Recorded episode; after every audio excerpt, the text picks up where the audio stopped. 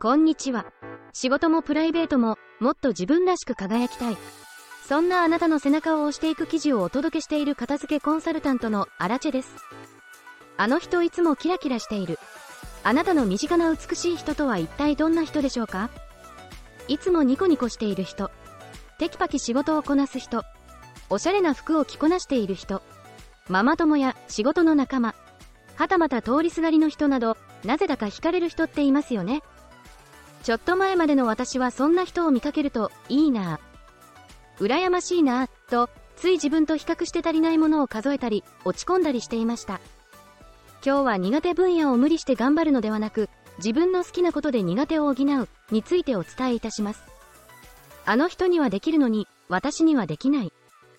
できて当たり前、と思うようなことが苦手で、私ってダメだ。と、自分を責めてしまってはいませんか？苦手は克服しない。お弁当作りやお掃除など、生活をする上で必要なことがうまくいかないと、なかなか周囲に言い出せず辛い気持ちになったり、ストレスが溜まったりしてしまいますよね。気分転換に習い事を初めて見てもできない自分にうんざりしたり、やっぱり楽しくなかったり。世の中には、本当にお料理が好きな人もいます。お掃除が好きな人もいます。いつもキラキラしている人は、心の底から楽しんでいるのです。苦手分野は家族や仲間にお願いをしてみましょう。もし、叶わない場合は、サービスにお金を払うと幸福度が高まるという情報もあります。苦手を回避する方法を探してみてもいいかもしれません。なぜあの人は美しいのか？どうしてそんなに楽しそうなのですか？私の身近にとても楽しそうに働いていらっしゃる方がいます。ディズニーシー、ホテルミラコスタのキャストさんです。レストランの本来の仕事以外に写真を撮りましょうか？隠れミッキーが3つあるんです。など、私が一人で遊びに行ってもせっかくだからと、どんどん声をかけてくださいます。私からこの仕事を取ったら何も残りませんから。即答で帰ってきたこの言葉が私は頭から離れません。楽しそうに見えていたのではなく、彼女が心から楽しく働くことで、ゲストにハピネスが伝染していたのです。彼女の接客はまさに神対応。気がつけば子供たちに絵本を手渡しているので、それを見た私は幸せな気持ちになるのです。どんなに疲れていても仕事が楽しい。私がいつもお願いしている美容師さんもキラキラしています。彼女は繁忙期でどんなに疲れていても仕事終わりに楽しかったと思えるんだそう。彼女はいつも汚れないか心配になるようなおしゃれな服を着て働いています。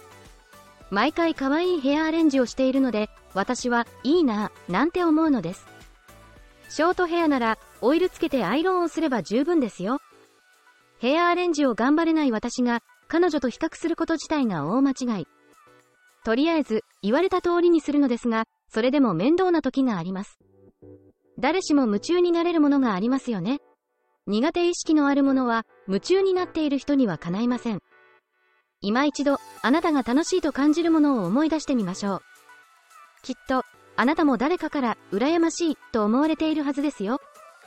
終わりにミラコスタのキャストさんの心遣いに感動した私は、気持ちを抑えることができずお手紙を書いたことがあります。普段の私は人に声をかけるのが苦手で電話も嫌いなのですが、お手紙を書くのは好き。荒木さん、お手紙ありがとうございます。彼女に再び会った際、手紙が無事届いたことが分かりました。苦手なことは無理にする必要はありません。自分の得意なことで簡単に解決できる方法はないでしょうか？私は自分の得意分野で感謝を伝えることができ、とても嬉しく思いました。好きなことを見つけ、磨くことで苦手分野を補えることもあります。苦手なものに手をつけるのはそれからでも遅くないはずですよ。